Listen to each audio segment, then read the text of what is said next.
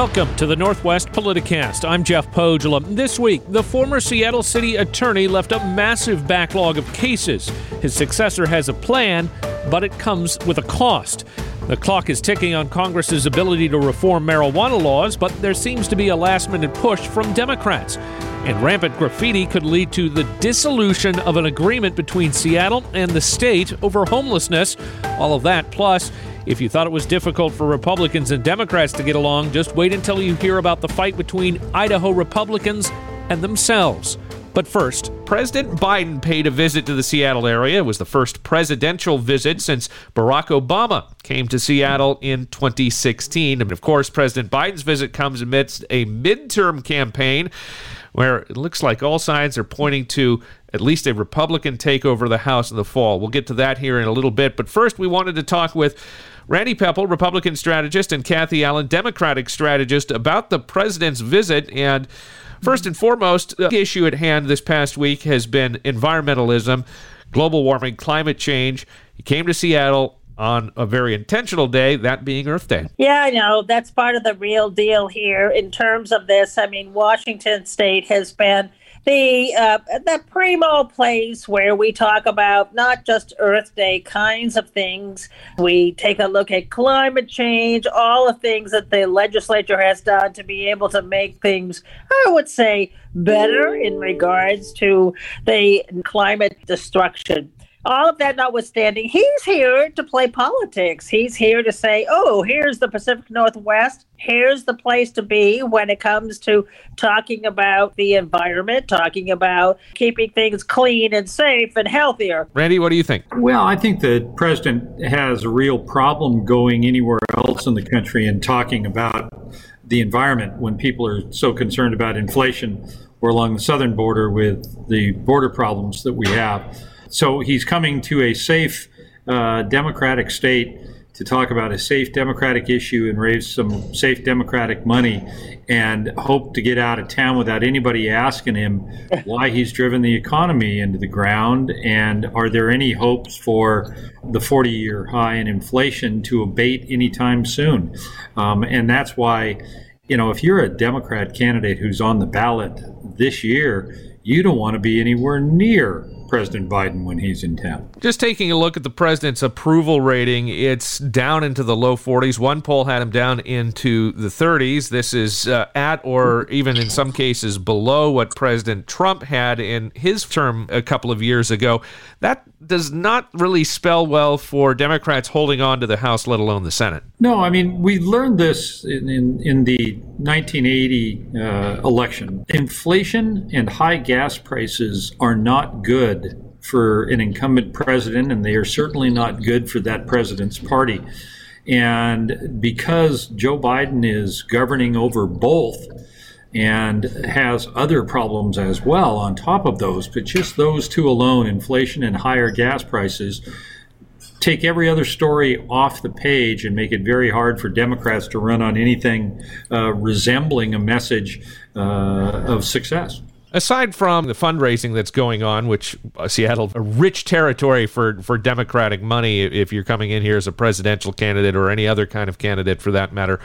Uh, Kathy, do you think that his visit is helpful or hurtful for some of the Democrats in these tight races, and in particular, Kim Schreier over in the eighth Congressional District? You know, I look at this and I think, are you guys crazy? You know, the rest of the country may be sitting there and whimpering in its own, oh, God, this is, like, terrible. But in the Pacific Northwest, people are not saying, oh, my gosh, this is the President of the United States. Oh, my gosh, he's not good. The fact is, is that most America is thinking, life is better now. And more importantly, I think that most folks are saying, will you quit complaining? I'm tired of you guys who complain all the time. Yeah, Kathy, we I, I sure hope that's the Democrat message, is that uh, things are better now. Two years ago, gas prices are much better. They're much better now than they were two years ago. The the inflation rate is so much better. Interest rates are so much better under Joe Biden. Run on that message, Kathy, and it will be a massacre that we have not seen since nineteen ninety-four. You always say that, Randy, and, and the real truth is that most people understand that government can't do everything, but what they really look at is what can they do that's made my life better? And Randy, for God's sakes, what's happened here is that we have a whole lot more going for us than we did a year ago. Let, then run on that message, because the vast majority of the American population does not see the progress under Joe Biden that you do. They do not see the improvement in jobs. They certainly don't see the improvement in inflation. They certainly don't see the improvement in energy prices and the price that they pay for nearly everything going up. And they don't see the promise of, of COVID being defeated when the federal government is now saying, no, we're going to go back to court to try to reinforce the mask mandate. And we're going to continue to fight to keep kids out of certain public schools. The, the, the public is tired of the federal government's overreach, and that's why you're going to see a Republican House in the fall, you're going to see a Republican Senate in the fall, and in our own state, in Washington state, you're going to see the Republicans take control of the Washington state legislature because of the Democratic overreach that has occurred under the Joe Biden and Inslee administrations, and the voters are tired of it because they see absolutely nothing being done on public safety, with the exception of, I understand that there is being a little bit of a sweep of the homeless uh, shelters around the Westin Hotel, so that uh, President Biden and the, and the elite Democratic donors that are going to the event tonight won't have to actually look at the homeless problem that has been created by the Democratic policies that govern the city of Seattle. Oh, Randy, you are so messed up. The important part is people are looking at what's happening and saying to themselves, I just don't want to live in this world of negatives that, among other things, Republicans are just absolutely exploiting. Well, Kathy, I don't think it's negative to point out the facts. And the facts are inflation is up, gas prices is up, crime is up, and Joe Biden is president, and Ins- Governor Inslee continues to rule under some sort of emergency powers doctrine that he's had in place for nearly eight hundred days. And the people are fed up with it, Kathy, and I think that you'll see that in the election results this fall. If you think that's a negative, I understand that for, for some, Democrats losing is a negative. For the people of Washington State and across the country, that will be a positive this fall. You know, Randy, I'd be happy to take that bet, because I got to tell you that for eleven years, you've been preaching the same doctrine, and it has never come true before. People are not going to change and say, we're all falling through the great big huge hole that says life is pathetic. The fact is, is that most people look at Washington State and think we're doing pretty well. All right, we're going to have to leave it there. Republican strategist Randy Pepple, Democratic strategist Kathy Allen, thank you so much for your time and insight. Thank, thank you. you. We have to take a quick break, but when we come back, the Seattle City Attorney's plan to clear the massive backlog of cases left by her predecessor, but it comes at a cost, when the Northwest Politicast continues after this.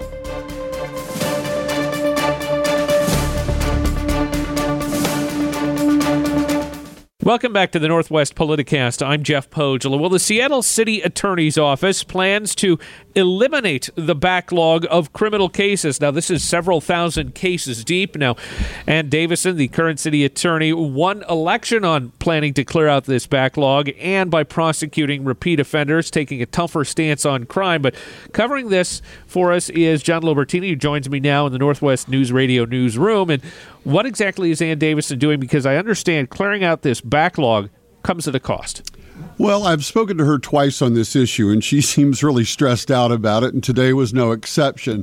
She believes she can eliminate this backlog of close to five thousand cases by the end of the year. Listen to this. By doing that, we will process an unprecedented amount of cases that have been left to linger. But it's going to come at the expense of more than nineteen hundred cases that she will decline to prosecute. With heavy heart, that we, I've had to make that decision. The longer a case sits, the harder it is to prosecute. Again, with those resources that I have, I think the best thing to do for public safety is to have them focused on present crime that is occurring. And Jeff, when you look at the details, those more than nineteen hundred cases sat for an average of three hundred thirty-four days, the longest more than two years. Will it work? We'll see. So she's wanting to clear out this backlog by essentially saying some of this backlog we're not even going to prosecute.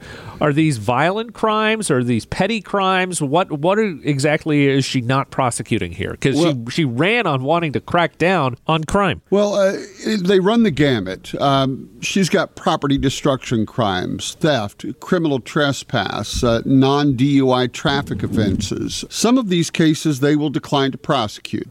In some cases, this this is a situation where the statute of limitations is run out. And it was tough to get details out of her on this, but but that is my sense of what it is that the, the cases, and I asked her, I said, you know, are, are any of these violent cases? And she said, well, you know, I... You know, I regret it. You know, it, it's with a heavy heart that I do this. She but, avoided the, answering the question. Yeah, she did pretty much. You're right.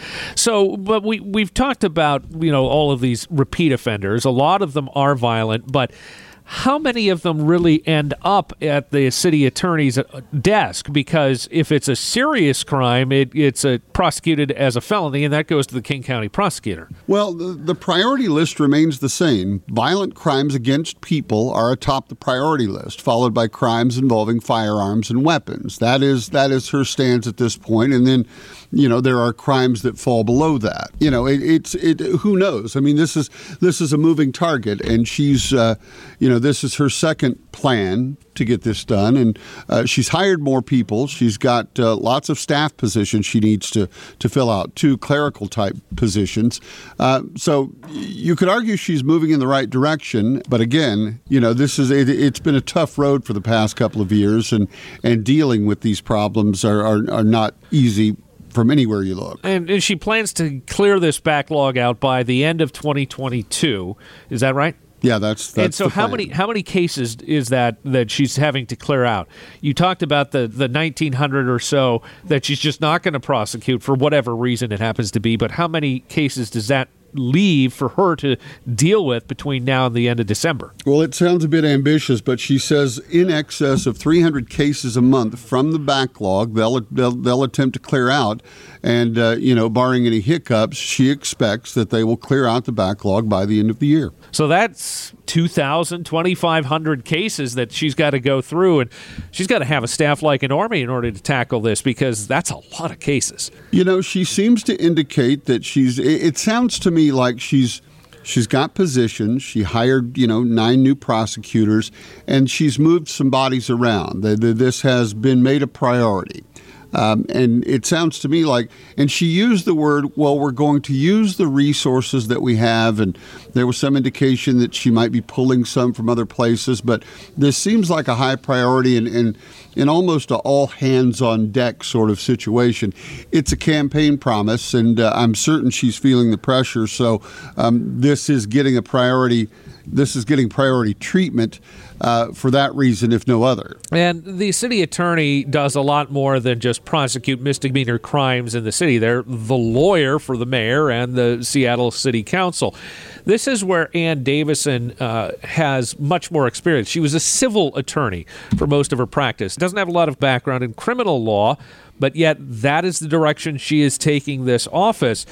Is is there any sense you got that she may be in over her head? I mean, because there was a lot of criticism about her lack of criminal legal background when she was elected. Well, if you look back a couple of months, you'll remember that she brought in former U S Attorney Brian Moran to serve as an advisor as she moved forward in her first That's you know, a big hire. That's a big get for her. Yes, it was. And he has apparently been someone that she's leaned on. In fact, it it was his recommendation that they cut down the backlog, that they get rid of some of these cases. And she makes a good point. I mean, if you've if you've covered crime, and I have, you know, for many years, you know that if cases linger, they become more difficult to prosecute. People are less likely to uh, want to talk about the case. It's harder to track down witnesses. It just becomes more difficult. And and I'm certain this became a situation where, you know, they she thought they would dedicate their resources and their brain power in the areas where they had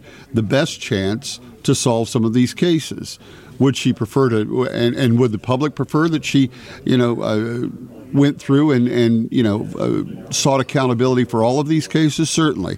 But uh, in this case, uh, you, you sort of have to make do with what you've got. So she's working to clear out this backlog.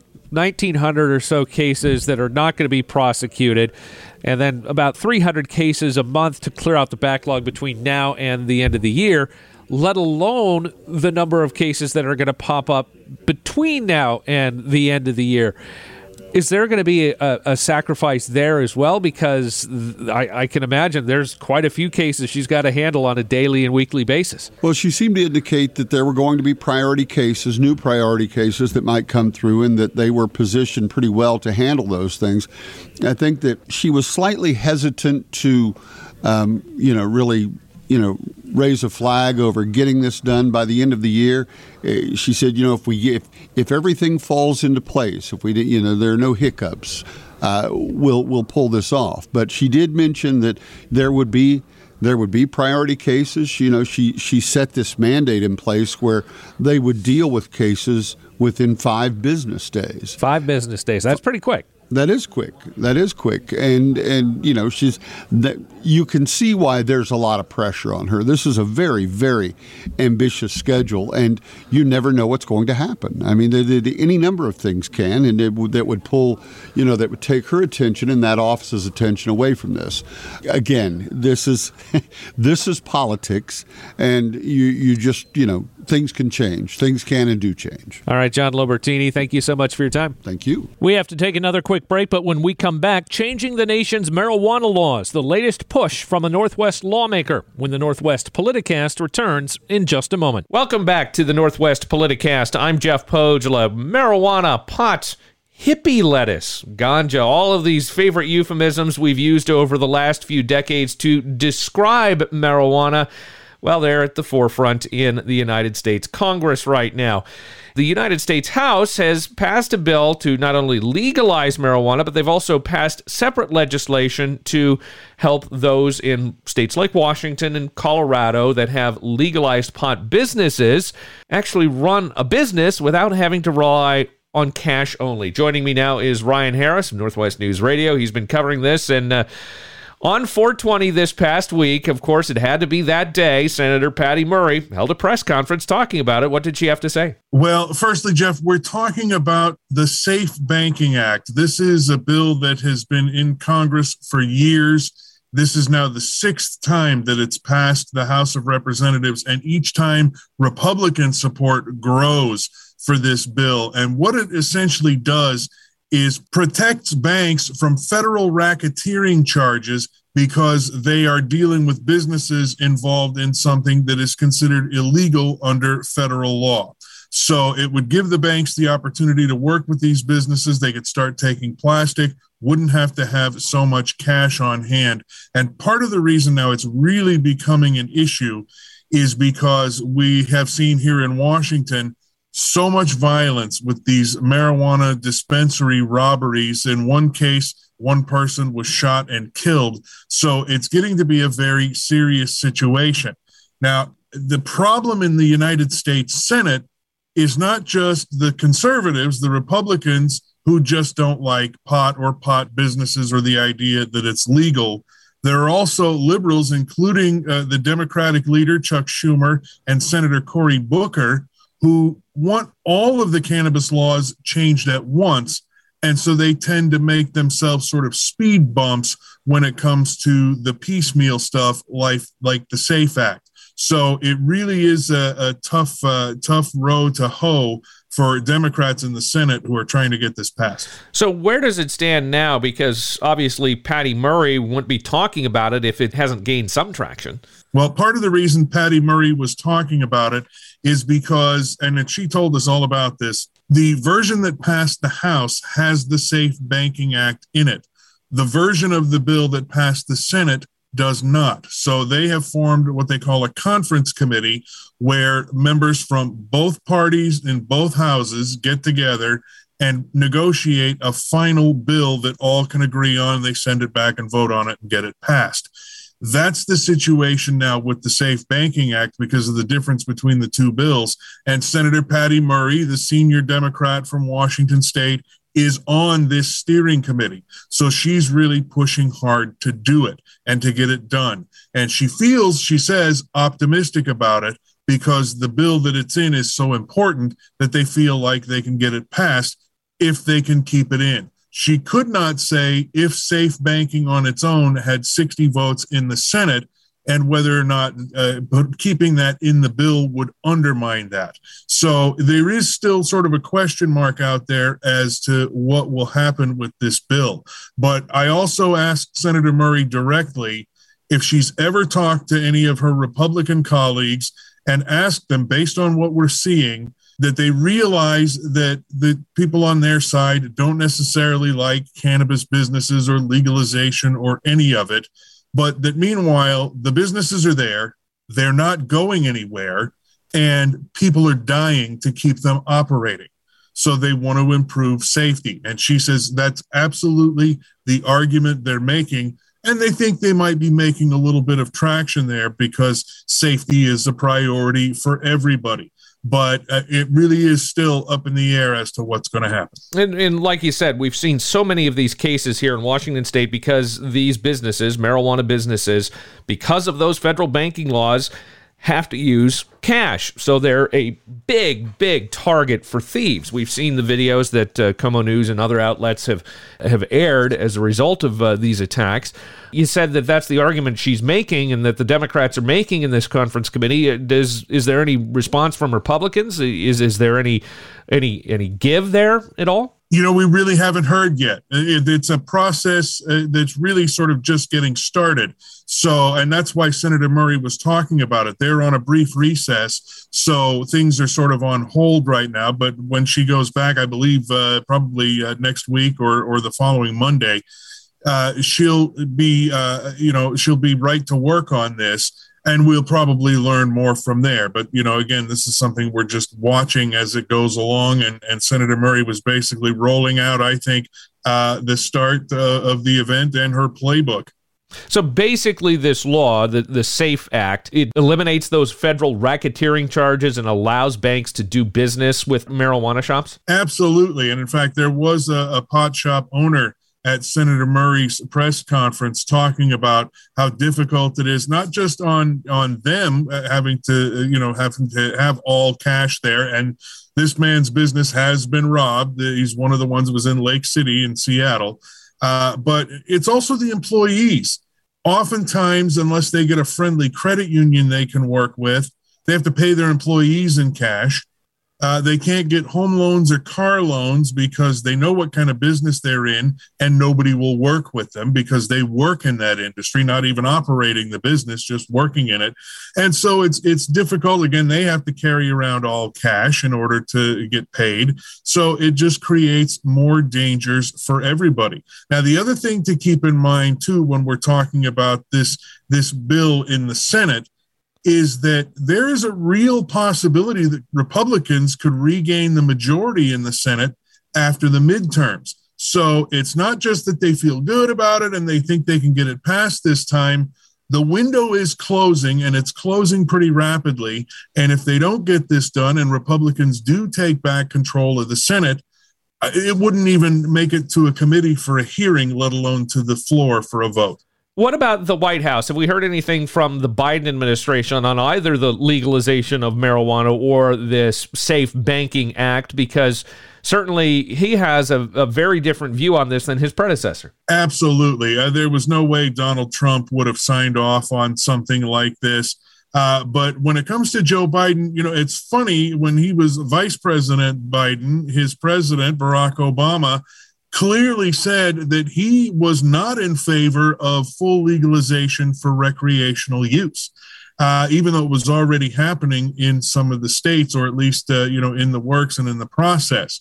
And so, you know, uh, Biden is certainly colored by that experience. But as I understand it, uh, the Democrats in the Senate believe that if they can get it to the president, it will get a signature, because the president understands that really right now it's a public safety concern and a crime concern more than anything else. All right, Ryan Harris, reporter for Northwest News Radio. Thank you so much for your time. Happy to do it, Jeff. Still to come, graffiti could lead to the end of an agreement between Seattle and the state over homelessness when the Northwest Politicast continues after this. Welcome back to the Northwest Politicast. I'm Jeff Pohjola. Well, graffiti on highways could lead to the dissolution of an agreement over homelessness. Joining me now is Fox thirteen News reporter Matt Markovich, who has been covering this. And so let's start with that uh, idea of graffiti on the highways, because that's where this all starts with Mayor Bruce Harrell, doesn't it? That's right. So this week, Mayor Harrell announced a One Seattle Day of Service, where he would like everybody on May twenty-first to go into their neighborhoods and paint over graffiti as well as pick up garbage. So on the heels of that, I asked him when he was making that announcement, I asked him about all the graffiti that's on the highways leading into Seattle and throughout Seattle. This is Washington State property. Uh, it's been, a, as as we've talked about before, Jeff, encampments along the highways, and now the graffiti along the highways. And it's all on right-of-way property owned by the state of Washington, managed by the Department of Transportation.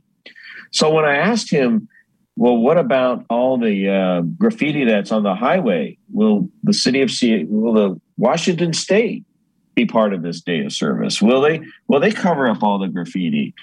And he basically says, you know what? Um, I'm thinking about possibly renewing, revising, or eliminating, terminating. Those were his words. This memorandum of understanding that the city has with the state of Washington about how the city can go into state property and take care of encampments as well as graffiti if, you know, the state of Washington, it appears not to be doing that. So what does the Memorandum of Understanding say right now? So this is something that was written up about thirteen years ago, which basically gives permission to the city of Seattle to go on state right-of-way property and handle things that the state Department of Transportation can't handle, like homelessness and camp removals. Well, D O T is um, not equipped the, for that. They, no, they, they don't maintain have the, the services. They, yeah, and that's exactly right. They're a maintenance organization and they build roads. They don't take care of people living on the roads or on the embankments. But that, as you know, that's evolved in this in, in many areas of the state, especially in Seattle, where people have set up camp on state property managed by the D O T. So they wrote up this memorandum of understanding. So Seattle police and outreach workers and the services that the city of Seattle does provide people who are unsheltered, those people can go on to the state property and take care of the homelessness uh, that happens there. So that's been in place for about thirteen years. And in many ways, that has been a, uh, a shield for the Department of Transportation to not manage its own land. They've always said, hey, well, we have an agreement with the city of Seattle. Seattle policies have allowed this to happen, and we're allowing them to go in and take care of it. So and, a cynical political reporter like me is going to say, hey, that's some that's some cover for the D O T to say, hey, it's not my problem. That's exactly right. It w- it really wasn't until we talked with State Senator Steve Hobbs, who was uh, the chairman of the powerful Senate Transportation Committee, where they got pressured to put some money in the budget to start cleaning up homeless camps and garbage around these camps. That was just a couple of years ago.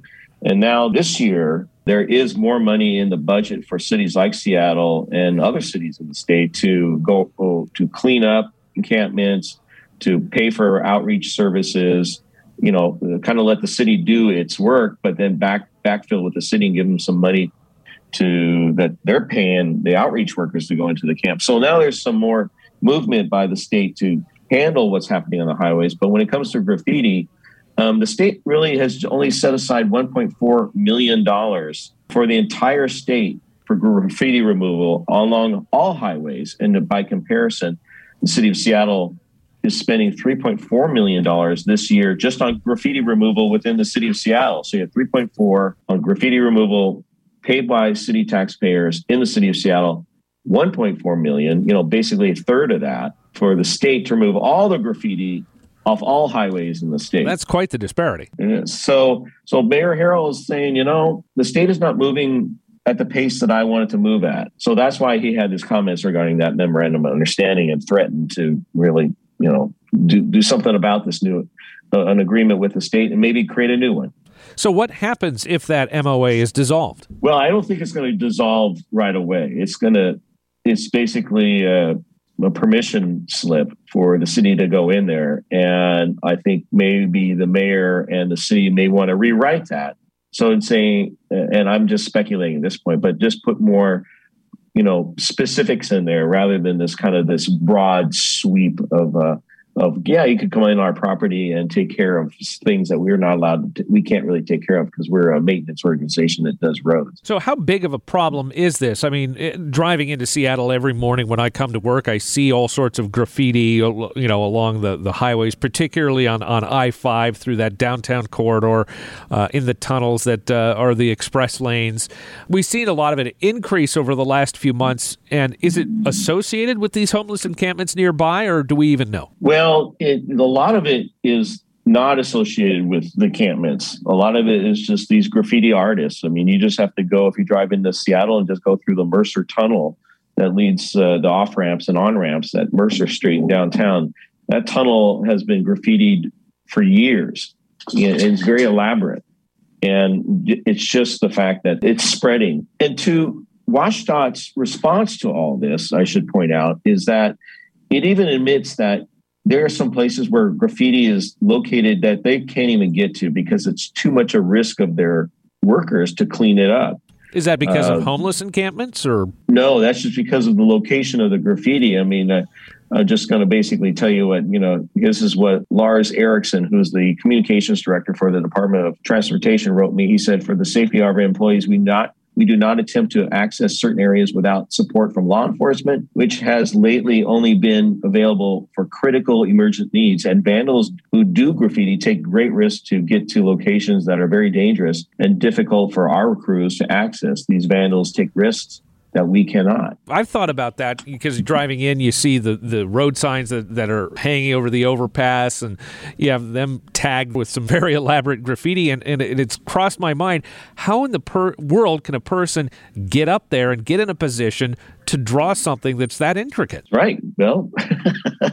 And it always seems to happen when no one sees it in the middle of the night, you know, so it is pretty elaborate. And I should also point out that, you know, between two thousand eleven and two thousand twenty, the Seattle Police Department had a full-time graffiti investigator, uh, Christopher Young. I used to interview him quite a bit. And then he left that position in twenty seventeen. And then the department, because of staffing issues, decide to put graffiti investigations into the general investigation category, basically all the detectives. It's just kind of not specialized anymore. So S P D did not give me a reason on why they made that move to remove a full-time investigator, other than to say they readjusted their priorities and felt that they could do this graffiti um, investigation through the general assignment team, general investigation team. I mean, this is my conjecture based on what happens in the city of Seattle, but graffiti vandalism is a property crime. And we all know that they're not being jailed. They're very rarely being prosecuted now, unless there's a lot of maybe other circumstances. So why have a full-time investigator spend all that effort to find out who made the graffiti, and then the person is not held accountable for it? So bottom line, are we expecting to see this M O A dissolve, or what's the next step? What's the city going to do? What's the state going to do? Well, Bruce Harrell, the mayor, said that come summer, check in with him. I think that basically he's saying that they're in talks with the Department of Transportation or state representatives, and come summer, there may be some some change in all that. So that was the only time frame that he gave for, to me about this. Um, and so it's just a, we'll see. Now, will the state workers be out there on May twenty-first? Like you'd like how all the other people in the city of Seattle to get their rollers out in the paint. He said he'd paint, he'd pay for the brush and he'd pay for the paint and start covering up graffiti throughout the city of Seattle. I don't think the workers will be out there on May twenty-first. All right, Matt Markovich, political reporter for Fox thirteen News here in Seattle. Thank you so much. You're welcome, Jeff. We have to take another break, but still to come, there's no question there's a bitter divide in American politics, but it's not just right versus left. In the Northwest, it's become right versus far right, when the Northwest Politicast continues in just a moment. Welcome back to the Northwest Politicast. I'm Jeff Pohjola. Finally this week, fractures regularly occur in American political parties, but what's happening in part of the Northwest isn't so much a fracture as it is a great divide. Brian Calvert takes a closer look. There are differences and extremes in both major political parties, but a group of former elected officials say it's time to get back to basics. Jack Riggs is a former lieutenant governor. He's now a founding member of a group calling itself North Idaho Republicans. We believe that the Central Committee Network has alienated most what we would call regular Republicans. Uh, and therefore, we are now called rhinos. Or Republican in name only. Riggs wants to flip that notion on its head because this new group, he says, espouses what mainstream Republicans always have. Idaho's Central Republican Committee, he says, has gone too extreme. Now, why would you be interested in a story about Idaho politics? Riggs and his cohorts are convinced mainstream Republicans across the country are being forced to embrace the extreme, the untruths, and the political fury of today's party extremists, much of it coming from those loyal to Donald Trump. We've also seen a network of growing disrespect. We've seen a network of people show up at meetings, an angry mob, if you will, trying to intimidate elected officials. Something Sandy Patano, former vice chair of the state Republican Party, says is not a value they should support. And if you needed an example of the divide within the party, you merely had to witness the news conference where this new group was announced.